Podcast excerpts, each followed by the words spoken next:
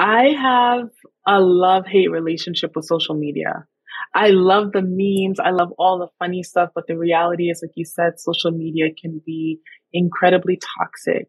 You know, not only because we now live in a society where we have to feel like we're competing with other people in order to feel adequate or people set these bars that, you know, are considered quote unquote a standard based upon what social media is saying and, and portraying out there to us, right? So people, that in itself, it can be really, really toxic. Hey, hey, hey, welcome to the Hoping Show. This is the podcast that explores the power of holistic wellness and empower you with the tools and resources to become the best version of yourself. We use the wellness model that includes spirituality, mental health, physical health, financial well being, relationship, occupational wellness, leisure, and fun. How does all these things come together to make us who we are? And how can we live a balanced life? I'm your host, Mildred Dix, and I'm excited to be on this life journey with you.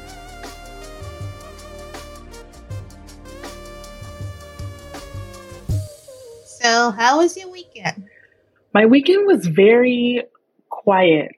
I did some cooking and just some relaxing, watching some TV shows. It was it was pretty relaxing. How was yours?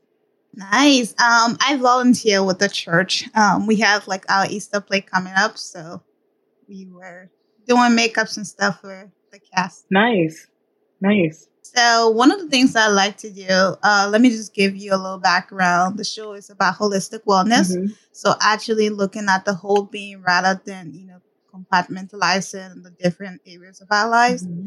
And I've been talking to people on different areas like financial well-being and community relationship. One of the things that I want to do today is actually emphasize emotional well-being and mental well-being mm-hmm. because that I feel like is a crucial aspect of who we are. And if we don't have, you know, good foundation in that area, a lot of other areas can be shaky. Mm-hmm. So my goal today is to help people understand the importance of it and how we can get help to improve those areas. Um, but before we do that, I like my guests to introduce themselves. So when I say Victoria Cooper, who are you? Victoria Cooper is a human. So that's the first thing. Victoria is a human who happens to be a licensed therapist and a licensed behavioral specialist. I own a practice called the Consulting Firm. We provide solution focused therapy to business owners, leaders, anybody that's in those leadership positions or executives. We also provide workshops and mediation to companies and organizations. So the overall goal for that um, space and platform is to provide people who are often overlooked in leadership positions an opportunity to just be heard and supported because oftentimes there's an expectation for them to perform at a higher level and their feelings don't mm-hmm. get taken into consideration. Right. Well, that's that's really good because when I think about you know emotional being, you see the people who are like you know career oriented or just passionate about what they do. Sometimes um, we don't consider the emotional well being of our leaders and you know how much burden it is mm-hmm. to leader so just having that space and somebody who can actually help with that, that's really. And I love that you have this platform because, you know, when you are thinking about whether, even if you're a leader of your household, right? Because there's mm-hmm. leaders can exist anywhere. Um, and a lot of times too, you see entrepreneurs and young professionals doing things on social media and the mm-hmm. uh, presentation is that everybody has it together and everybody is doing great and they're fine. And more often than not, that's not the case. You know, everybody has their struggles right. and insecurities and fears, and it's important to address those things. Absolutely. Yeah. Um, you you mentioned that uh, a couple weeks ago. I posted something on social media. I said, um, you know, embrace your own walk, right? Mm-hmm. Because everybody you see, you know, the perfect pictures out there. Everybody's struggling with something. Yep. Um, so to compare your unfinished, you know, life with somebody, you know, social media perfect picture isn't realistic. Uh-huh. So, but when you hear, you know, emotional well-being, what is it, and you know, how does it affect our overall health? Yeah, emotional well being is just mentally and in your mind feeling good and feeling like you are taking care of yourself. And a lot of times we don't realize that, you know, our body speaks to us and our mind speaks to us. And it's going to be really important for them to coincide together and work together. And oftentimes, when one of them is imbalanced, it affects the other. So if there's something that is going on with your body, it often does affect your mind. And that's one of the common things that people, you know, think about, you know, when, you know, you hear about some sort of health concern, you go to your mind and you're stressed about it, you're concerned. But a lot of people don't take into account that when you are stressed about a situation and it's in your head, it also does the reverse where it impacts your body. Very, very much so. Growing up in Liberia, right? the conversation about mental health wasn't even a thing, right? I remember when I was in nursing school, one of my psych clinical professor asked us to explain what mental health meant to us, but in our cultural context. And when I wrote about it, she was surprised because for me, when I heard mental health, I heard crazy, right? And those were the extreme cases of people on the street, in the dirt, removing the clothes. So that was my view of mental health until I came to the United States. Because when they said mental health problem, it was you were out on the street, you were considered to be crazy.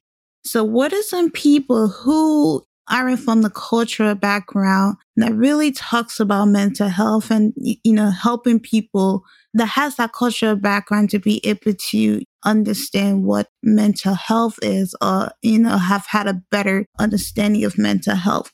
What are some of the signs and symptoms of having some mental health challenges? Well, I, I just want to add too is oftentimes people think that when it comes to men- mental health and being able to control your emotions, it is something that you can easily take a hold of. And it's almost a sign of weakness, especially in the Liberian culture, if you're unable to do that. But the reality is when it comes to what we can control in our minds, that that is a very important and powerful thing to be able to grasp and have. And it's something that we process with our clients in therapy. But one thing we don't take into consideration are the neurotransmitters and the chemicals that are in our body that allow us to function. So one thing I always say when I'm teaching this concept um, to my clients is like, you know, we're not thinking about our ability to blink or what makes us like clap our hands on demand or snap our fingers, right? These are all neurotransmitters that are in our body that allow us to do these things. And these same neurotransmitters and chemicals that are in our body also influence our ability to feel and think and react to certain situations, which ultimately is our mental health. So while there's some people that feel like they um, can control it, oftentimes these are things that it's hard to control if your chemicals are not balanced and your chemicals are off because of things that you've experienced. Now, when we talk about these chemical imbalances and how they affect our mind, we also have to think about how chemicals affect our body, right? So sometimes when people mentally are not feeling their best, it often is a reflection on how they're sleeping, their appetite, how often they are irritable, you know, the joy, the things that they're used to doing or things that are part of their routine that they do for fun or just part of their regular cycle. They're not doing those things anymore or isolating or having trouble making certain decisions or procrastinating, all of those things can directly be correlated not only to our mental health, but also to the chemicals that are in our body and how things are different and off. So it sounds like you need to understand your body and the signals that it is telling you. Because I was telling somebody the other day, oh, I think it was one of the guests on the show that I know that I'm stressed when I have headaches between my brows. That's how, you know, my body communicates to me that I'm stressed. So understanding your body, knowing what are the signs is sending you, what are the signals giving you to alert you that there is something is going on mentally, it sounds like a key first step. So if you feel like your routine and your lifestyle, or just even how your interactions and responses to people have shifted and it's not the same, then that's how you know that there's a signal of something, you know, going on that's of concern. How do you prioritize your emotional well being in a culture that applauds busyness? And sometimes people are in school, doing business, parenting, running the family, having a full time job. How do you prioritize your emotional well being in the midst of your busyness? Yeah, it's about being intentional. And, you know, and intent intentions are internal when it comes to being intentional about ourselves, right? So it's going to be really important about being intentional about the way that you want to live taking a moment to pause and evaluate the things that you want for yourself and um, how you're going to get there with those desired outcomes. So being intentional, you know, internally and for yourself and personally is going to be, you know, incredibly important when it comes to maintaining this or having a certain lifestyle or well-being that you want. Another thing that is really important is, you know, I have people that will come in and be like, I really want to change this. And they keep coming in and it's the same, you know, desire, but yet nothing is changing. And oftentimes I'll say, you'll change when you're tired. When you are really tired, or it has like, and I don't mean tired and sleepy, but you are just over it, right? or something has truly just impacted your life to the point you're like, I'm tired. I can't do this anymore. Then you know that you're ready for that change. People could tell you, but if you don't feel it, it's not going to happen. So, I want to talk a little bit about some of the common myths about mental health because even though as a culture we are really warming up to mental health and how it impacts us. But there is still stigma surrounding mental health, especially when it comes to guys, right? It's almost like when you are vulnerable to ask for help, it's almost like it's a sign of weakness that you're weak, that you, as a guy, you need to ask for help. I just want to go over some of the common myths and maybe you can help us unpack it and debunk some of it even. Yeah, oftentimes people think that if you minimize it, it's not a big deal and you'll get over it. So that's a common myth. A lot of times people, one of the biggest myths is that people feel like they're alone and that people cannot relate. So they feel ashamed, mm. especially, you know, people or certain demographics and generations who are not used to finding ways to be intentional about their healing, right? So we hear that, you know, in the black population, especially in the African population and especially with men. You hear that where a lot of the times people will feel like nobody understands and the way that they're feeling is so often different that it's shameful to even come forward and talk about these things. It'll be embarrassing. You're not man enough. All of those different things. So that's one of the biggest myths and misconceptions is feeling like you are alone, feeling like you know, nobody cares is one thing.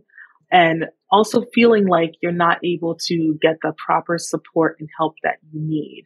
When we are going through our own mental struggles, it's so personal to us that we truly do feel like it's only our pain. Nobody can ever feel this. Nobody can ever understand. Mm. It's like you just don't get it. Right. And oftentimes when I have clients who sit in my chair it's such a theme where they all have the same exact issues and stressors. and, and, I'm like, oh, I just talked to my last client about a, a, situation like this. Oh, I have another client that just, you know, said something like this. Oh, yeah, a lot of people are feeling the impact of this significant change in the world or with the weather or with life or certain circumstances. Mm-hmm. So people can relate more than we know.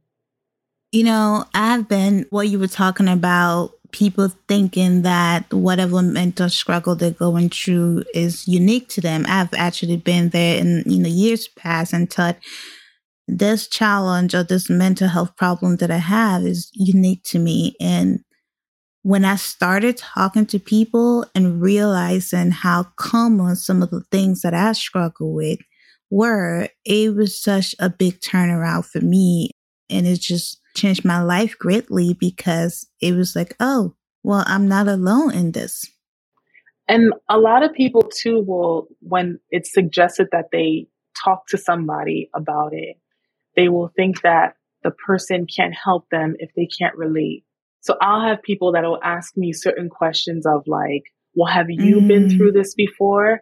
You've never been through this. How are you going to help me? Or like, you don't know what this is like. And, you know, one of the things that I always say is, does a cardiologist have to have heart surgery in order for them to do their job? And like, no, you, you don't have to have heart surgery in order to mm. perform on a mm. heart, right? You have to have mm-hmm. the experience mm-hmm. and the exposure and the understanding right. and being able to connect with another human being and allow that person to, you know, have a space to just kind of rest and recharge and get the support that they need. So, one of the things that I notice when I try to encourage people within my community to seek help, uh, to seek therapy, or something of that sort is that I don't want to explain my personal business to a stranger, right? It's like what happened in my home stays in my home because that's how, especially when it comes to the older generation, that's how they were raised. So deviating from that, it can be a real challenge and a real struggle for some of the our older people within our community. Yeah, and one of the reasons, or two of the reasons why people say that they don't talk outside of their home are for the two things that I, I mentioned feeling like the person that they're talking to, it's not relatable, and also feeling ashamed because they feel like these are issues that maybe they might only endure and other people cannot understand it or might look at them as weak for reaching out and addressing these issues. Pride also too. Sometimes, especially, you know, cultural families, they can have a lot of pride. But again, when you reach a place where you're tired or you feel like you've kind of like ran out of options and you see that there's one option here, if you're willing to just take that chance, you don't realize how much it might help you. So, one of the things that I used to struggle with a lot was anxiety. It was so bad to the point where it was turning into panic attacks. And as a believer, it was as if to say, if I said I was experiencing anxiety, that means I was confessing it upon myself, and that means I was calling it into existence. But it wasn't until I started talking to it and seeking help for it and praying about it that I was able to overcome it. So, what are some things that, you know, somebody listening to this who may have been experiencing anxiety or some other negative emotion can actually use to help overcome it? One of the things about anxiety is it's something that everybody experiences. Like, if you say that you don't ever experience anxiety, it's not true because the basic definition that I give to a lot of my clients, what anxiety is, is pretty much the fear of something that has not happened yet. And all of us tend to have some sort of thought, feeling, or reaction when we think about something ahead of time that we're not prepared for or we don't know the outcome. And anxiety, if on a healthy level, can be useful. It keeps us humble. It keeps us grounded. It keeps us appreciative. Like those fears, if it's within that right maintenance or level, is great for us. The problem is when it becomes excessive, then it becomes debilitating. And when it comes overly excessive, then we have to tap into the reality of sometimes our chemicals are off and that's what's influencing that anxiety. Or sometimes if it's not our chemicals are off, but just how we are really focusing more on those fears of something that hasn't happened yet instead of what you're looking forward to doing about that thing that hasn't happened yet. You know, that's something that, you know, a lot of people don't take into account. So there's a lot of things that you can do when it comes to anxiety and managing it. You want to focus on the body and you also want to focus on the mind. So again, addressing things that are fearful to you and how to overcome those fears or rationalizing it some people will have a fear and I do this exercise, I call it, and then what, right? Where they're like, oh, I'm afraid that this person, if I do this, this person's going to be mad at me. And I'm like, and then what? And then they're going to do this. And I'm like, and then what? And we keep peeling that layer until we come to the realization that the outcome is not as bad as we really think it's going to be. Or another exercise I like to do is the facts. You know, what are the facts? When you have a fear about something, let's talk about the good facts and the good things that you bring to the table mm-hmm. or the good things that are connected to the reality of that situation. You know, those are things that help calm your anxiety. Another thing though, um, is when we think about the body, when we're anxious, how do we then calm the body down? So now we're processing things that are calming the mind down. But when we're anxious and we feel like our chest is tight or we're shaky or our stomach hurts or we're nauseous, we can't sleep, then how do you incorporate things that actually calm your body down? And one of the suggestions is you tap into something connected to your five senses and focus on those things. Something that you can see, smell, hear, touch, feel, and really hone in on that to make your body be distracted from what's going on with your fears in your mind and regulate your body. That's great because I'm listening, thinking of some of the ways I can incorporate it into my own practice. But I want to talk about self care, right? Because now it's almost like it's obnoxious. It's like the media has made self care to, you know. I I'm one of those people too. I'm guilty now when I hear it self care, self care, self care. I'm like, it's cringy and it's almost like you're throwing shade at people too when you're like, self care, I need to focus on my self care. Like, it's just like, it's kind of annoying. So one thing that I've been, you know, talking to my clients about and just kind of sharing through videos of encouragement is instead of using the word self care, if you feel like you're automatically going to reject that phrase, that phrase, then let's focus on how you're going to honor your body. How did you honor yourself? So when you say, instead of being like, oh, self care, self care, I'm going to do self care. I need to do my self care. I will ask my clients, like, for example, I'll be like, Mildred, how did you honor your body today? How did you honor yourself today? It allows you to get into a place where you're being held accountable to actually do something. And when you think about honoring your body, you think about the things that you want to prioritize that are going to allow you to take care of yourself and your body. So I like to use honoring and I'm pretty sure you've seen it out there. If you see how the media is portraying self care, it's almost like it just has a bad rep now, right? Yes. Um, before it was seen as something that people were moving towards, uh, you know, because it, it really had some really good benefits. So, but again, like I said, it has a really bad rep. What are the benefits of self care? Yeah, because that should be private. I feel like, like you said, the word self, and I loved how you used the connection of like selfie, self care, yes, selfish, yes, yes, all of those things. Mm-hmm. It's no longer like that word is no longer about the self. you know, mm-hmm. it's really to be projected towards other people. Because when we think about self, it should be something that's very intimate and private and special and just for us, you know. So now if we use honoring, and honoring, you know, our body mm. or honoring our mind, that's a more way to kind of keep it private and intimate and for yourself. Yeah, I like the way you said honoring your body because in our society that is full of the selfie and all about me and and self and self, sometimes thinking about self care almost make me feel, you know, selfish.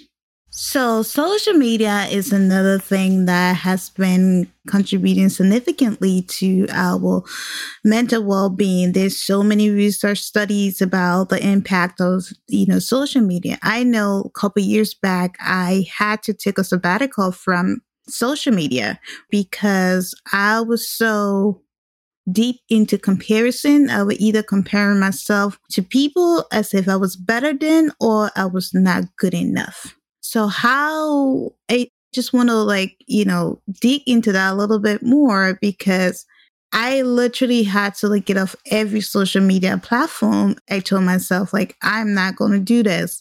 Um, use social media until I feel like I have a grip or I've overcome this thing of comparison. So how has social media impacted our mental health? Because I know social media can become really toxic. I have a love hate relationship with social media. I love the memes. I love all the funny stuff, but the reality is, like you said, social media can be incredibly toxic. You know, not only because we now live in a society where we have to feel like we're competing with other people in order to feel adequate or people set these bars that, you know, are considered quote unquote a standard based upon what social media is saying and, and portraying out there to us, right? So people, that in itself, it can be really, really toxic. But another thing that a lot of people don't take into consideration is just being on the phone. All of the lights and the sounds and the colors and the noises when you are like constantly on social media, it also can be incredibly overstimulating for your brain. So like for me, I also too am a woman of faith. I'm also a Christian and every year I do a fast in the beginning of the year and I fast social media. And I find myself when I am off social media, not only because of the time, but I find myself calmer. I can focus more. I sleep better.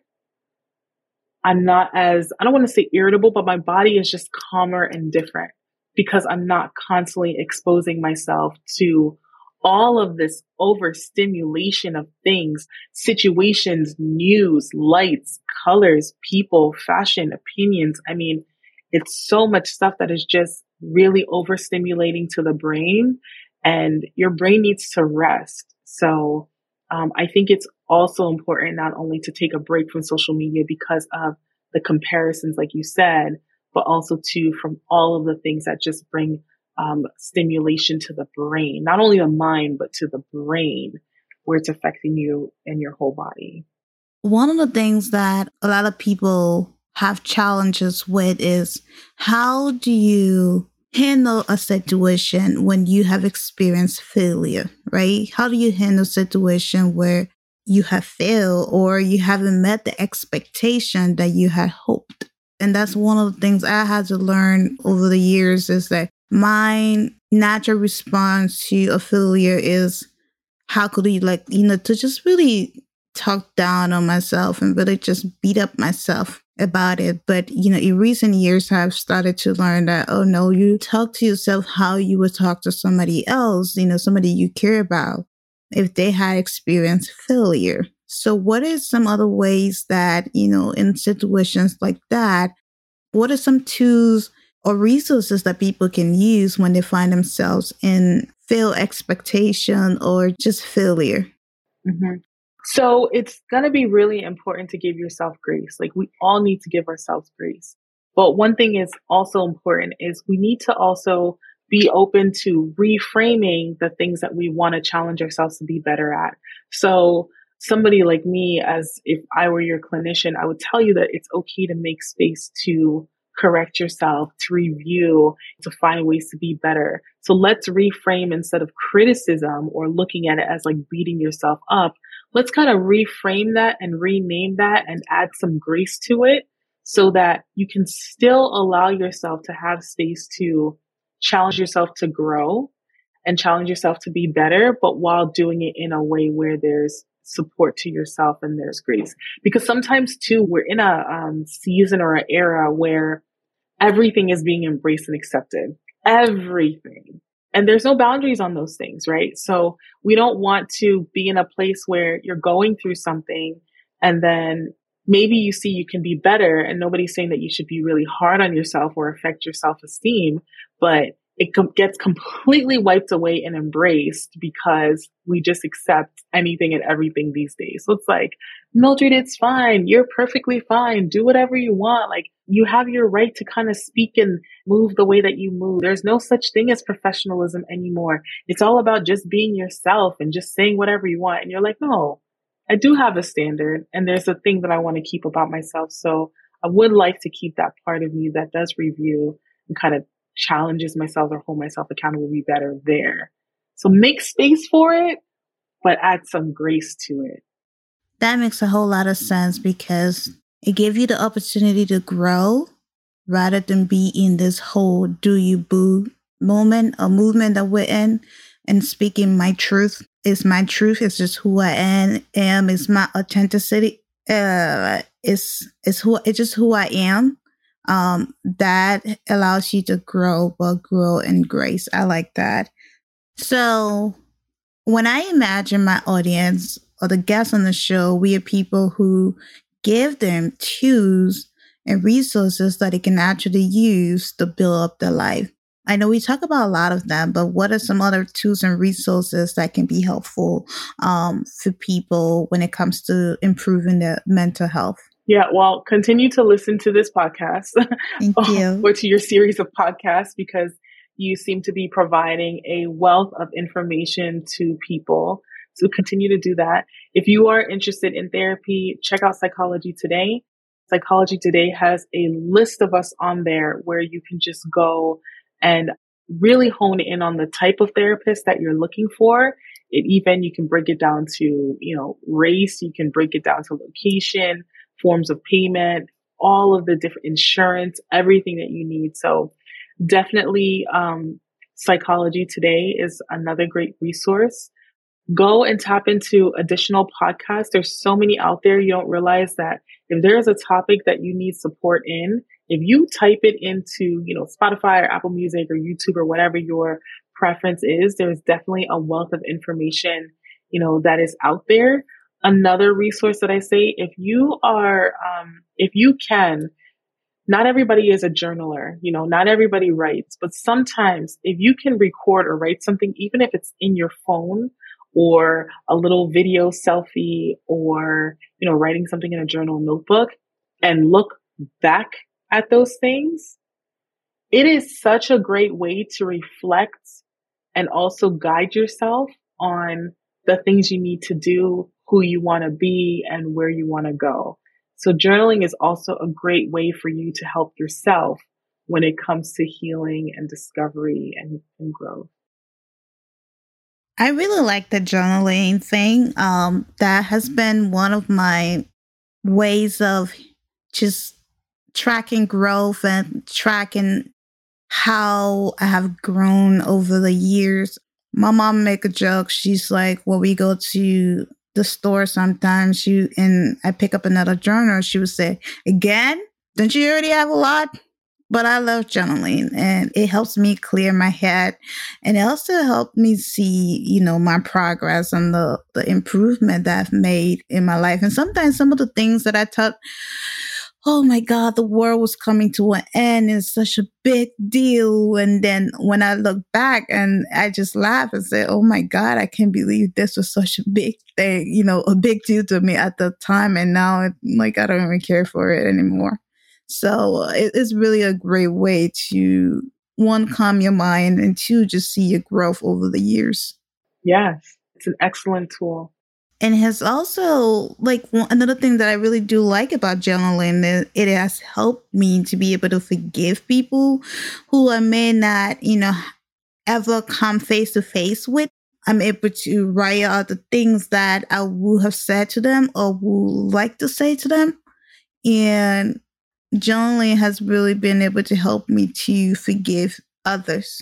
So I want to shift gear a little bit and talk about trauma right? Because a lot of times when we think about trauma, we sometimes think about like the physical effect or we think about it from an emotional standpoint. Usually we don't make the connection of, you know, mental health and the physical, like even if it wasn't a physical abuse or physical trauma, but that trauma can impact your physical health.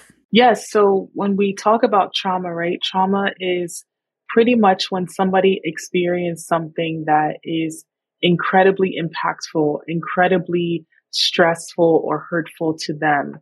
And the reality is everybody's trauma is different and the levels of trauma can vary too.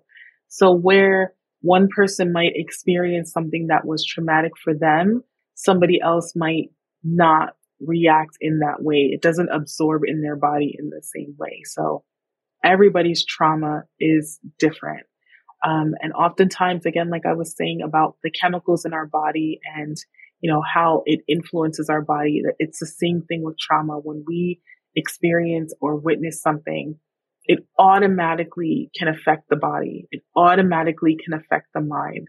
And so it's also another thing where you see symptoms of, I mean, there's a variety of symptoms, but it will be things that are out of the ordinary or not within your routine and are things that are concerning. So a typical thing with trauma is maybe our mood and how we respond to certain things that we were okay to tolerate before we're unable to really tolerate it in that moment or after the trauma has happened. Again, eating, sleeping, you know, bodily functions, nausea. Sometimes, you know, we might experience something, for example, let's say something traumatic happens and there was a certain scent when it happened. And then we come across that scent again, but the trauma is not presented to us again. Our body will react to it because it's tied in with that trauma or that traumatic event, you know, high blood pressure and any sort of um, pulmonary issues, issues with our lungs. Oftentimes when we are anxious, right? Or let's say we come across something that's really stressful. What do we often do or how does our body react to it? Sometimes it's so scary that what are we doing? We're like, breathing and our heart is beating like really hard. It's pounding and we're having a hard time getting our breath. If we are experiencing a traumatic situation or we have experienced a traumatic situation that we have not been able to heal from or recover from, those body functions are still going to respond in that way. So pretty much it's anything that is atypical from your bodily functions now that are um, in the, the realm of things that are concerning or not your typical self or impactful. So, research shows that trauma can lead to a lot of inflammation, which can cause chronic diseases. I know you talk about hypertension or high blood pressure, but what are some other chronic diseases that can result from trauma? Well, and also too, one of the things is when your your body goes through stress or experiences something that is traumatic, it significantly affects our hormones and it also affects our cortisol levels. So cortisol is the stress hormone that often gets produced when we experience anything that is stressful or threatening or traumatic to us, right? So oftentimes people will um, gain weight. Um, the cortisol hormone is responsible for that and oftentimes a lot of belly fat. And so if we're developing belly fat and that extra weight there, what do you think that that's doing to our overall health and our overall body? More than likely, we're losing energy. More than likely, you know, we're having a hard time kind of doing the things that we're used to doing.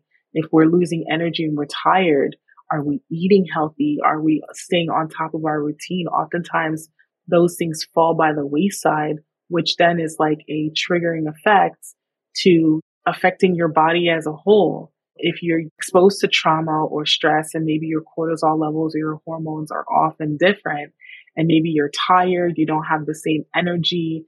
And then what happens? What do we do? We're not cooking.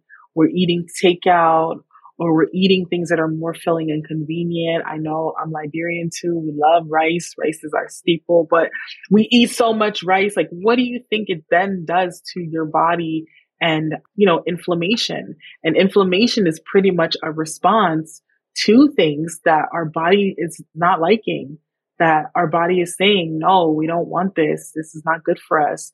This is affecting us, you know? So all of those things play a role and tie together when we think about trauma and stress. So I know you touched on it earlier about, you know, some of the symptoms of trauma. But I think sometimes when people hear trauma, people think about the way media portray, right?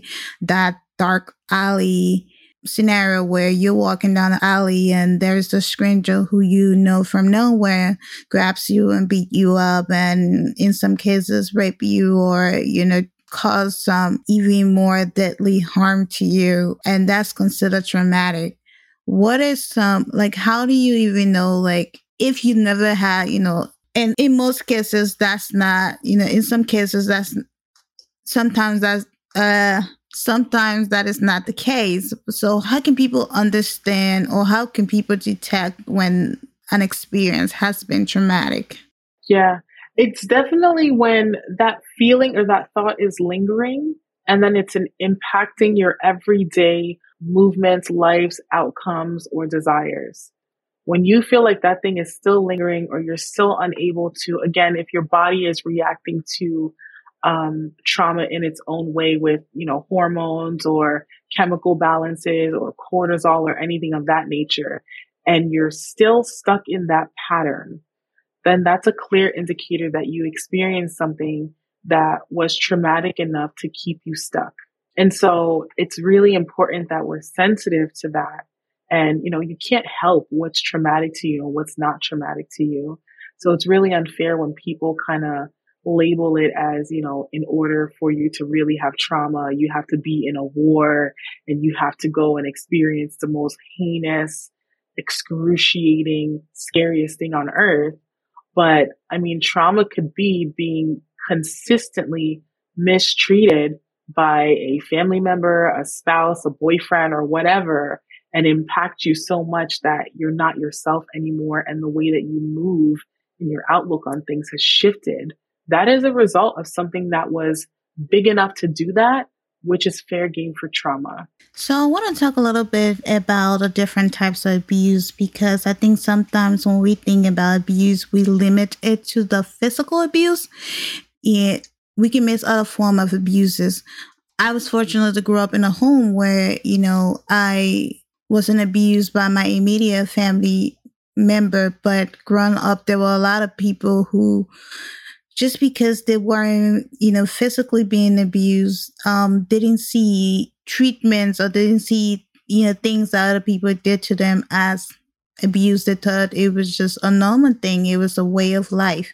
And everybody, that's what everybody was doing. Mm-hmm. And sometimes, too, you know, one way to spot that is when you are in a different environment. And so, not everybody's going to say, I'm going to make the conscious effort to change my environment. But sometimes, even just being a part of something different, when you recognize that the norm is not the way that you typically operate, right? So, let's use, for example, you're used to being disrespected and minimized and just undervalued in your households and you've never been given the opportunity to just feel supported, feel loved, feel encouraged, feel all of these great things. And you go into the realm of being in school or you go to church or you go to work and the language and the approach and the style is different. And you're like, this is not what I'm used to. I've never been exposed to these great things before. And it's kind of scary, but it's not something that I'm used to. When you see that the consensus is all the same, but your thing is different, then you know that you have been going through an experience that has been traumatic and very impactful for you in a negative way. And I mean, if we really go and really break that down too, granted, you know, Liberia has a, a lot of great qualities and they have their setbacks too. And America has a lot of great qualities and it has its setbacks too, right? But America has a typical standard or culture in certain areas when it comes to support and love and encouragement and how they speak to people in certain nuclear families or ways of doing things that may be different with how things are done back in Liberia. So when you're used to doing the same thing over and over and over in Liberia, and then you come here and you're like, oh, but I'm not used to expressing my feelings like in America they encourage you to do, or like I'm not used to doing this and here they encourage you to do that, then you kind of go back and you reflect and say, did I experience something that was traumatic and I didn't realize that because I wasn't exposed to something better? Growing up, you know, my mom already did a really good job of empowering me to speak up and putting me in a situation that allows me to be able to voice my concerns and things that didn't go well. But there were a lot of other people who were unfortunate. There were a lot of physical abuse. There were situations where because, you know, the man had the money, so he could do whatever he wanted to with the woman and all they had to do was take it and accept it. And, you know, that's one of the things that I'm really, I really hate. I know it's a strong word, but I cannot stand a man who will lift his hand to beat a woman. And it was really common to see, you know, the men beating the the women. It was almost like uh, it was accepted culturally. Uh huh. And I think too, there's something about people labeling those things as culture. Sometimes we have things that happen within mm. our generation and they become things that are in a cycle, but it's not necessarily culture. And I think it's important that we mm-hmm. really can, you know, sift those things out of things that are truly culture and tradition versus things that are just in a toxic cycle and not merge the two and be able to identify them as different mm-hmm. and then make those shifts and changes. And it's going to take people stepping outside of their comfort zone and people like you and I that recognize that these things are not part of the culture. These things are toxic. These things are abnormal and unfavorable and that there's help out there for people who are going through these traumas or people who are spreading the trauma. Once you do that, it also contributes to breaking that um, that norm and removing it from something that's labeled as culture. Absolutely. So if somebody listening to us and you know is ready to start the healing process, where do they start? Yeah, so sometimes I like to encourage people who are not sure and they want to start their healing journey, but they don't feel like completely ready. I always say start from the outside and move in. So the outside realms are more so like start just doing general research. Go on Google, start asking questions, go on YouTube, like start there. And when you feel comfortable and you feel like you want to take it to the next step, then talk to a friend hey, I'm thinking about doing this thing. What are your experiences? What are your opinions? Right? Talk to a friend that's really a supportive friend. Let them give you insight and support. Or maybe if you even want to pull it back even more, you can go with like, you know, talking and doing your research online and then listening to a podcast, talking to a friend, and then talking to a therapist, you know? So finding ways to just go as general as possible and then move in concentration as comfortable as you can. And then you'll be good to go. Therapy is for everybody. And you can go to therapy for good news, bad news, or no news. Continue listening to this podcast and the episodes that are here because it is meant to help you and be intentional about honoring yourself and your body. All right. Wow, you're very welcome. Thank you so much for being on the show, Victoria. I really do appreciate you coming and sharing your knowledge with us.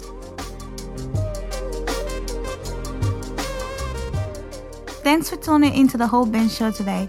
We hope that you found value in today's episode and that it inspired you to live a more balanced and healthy life.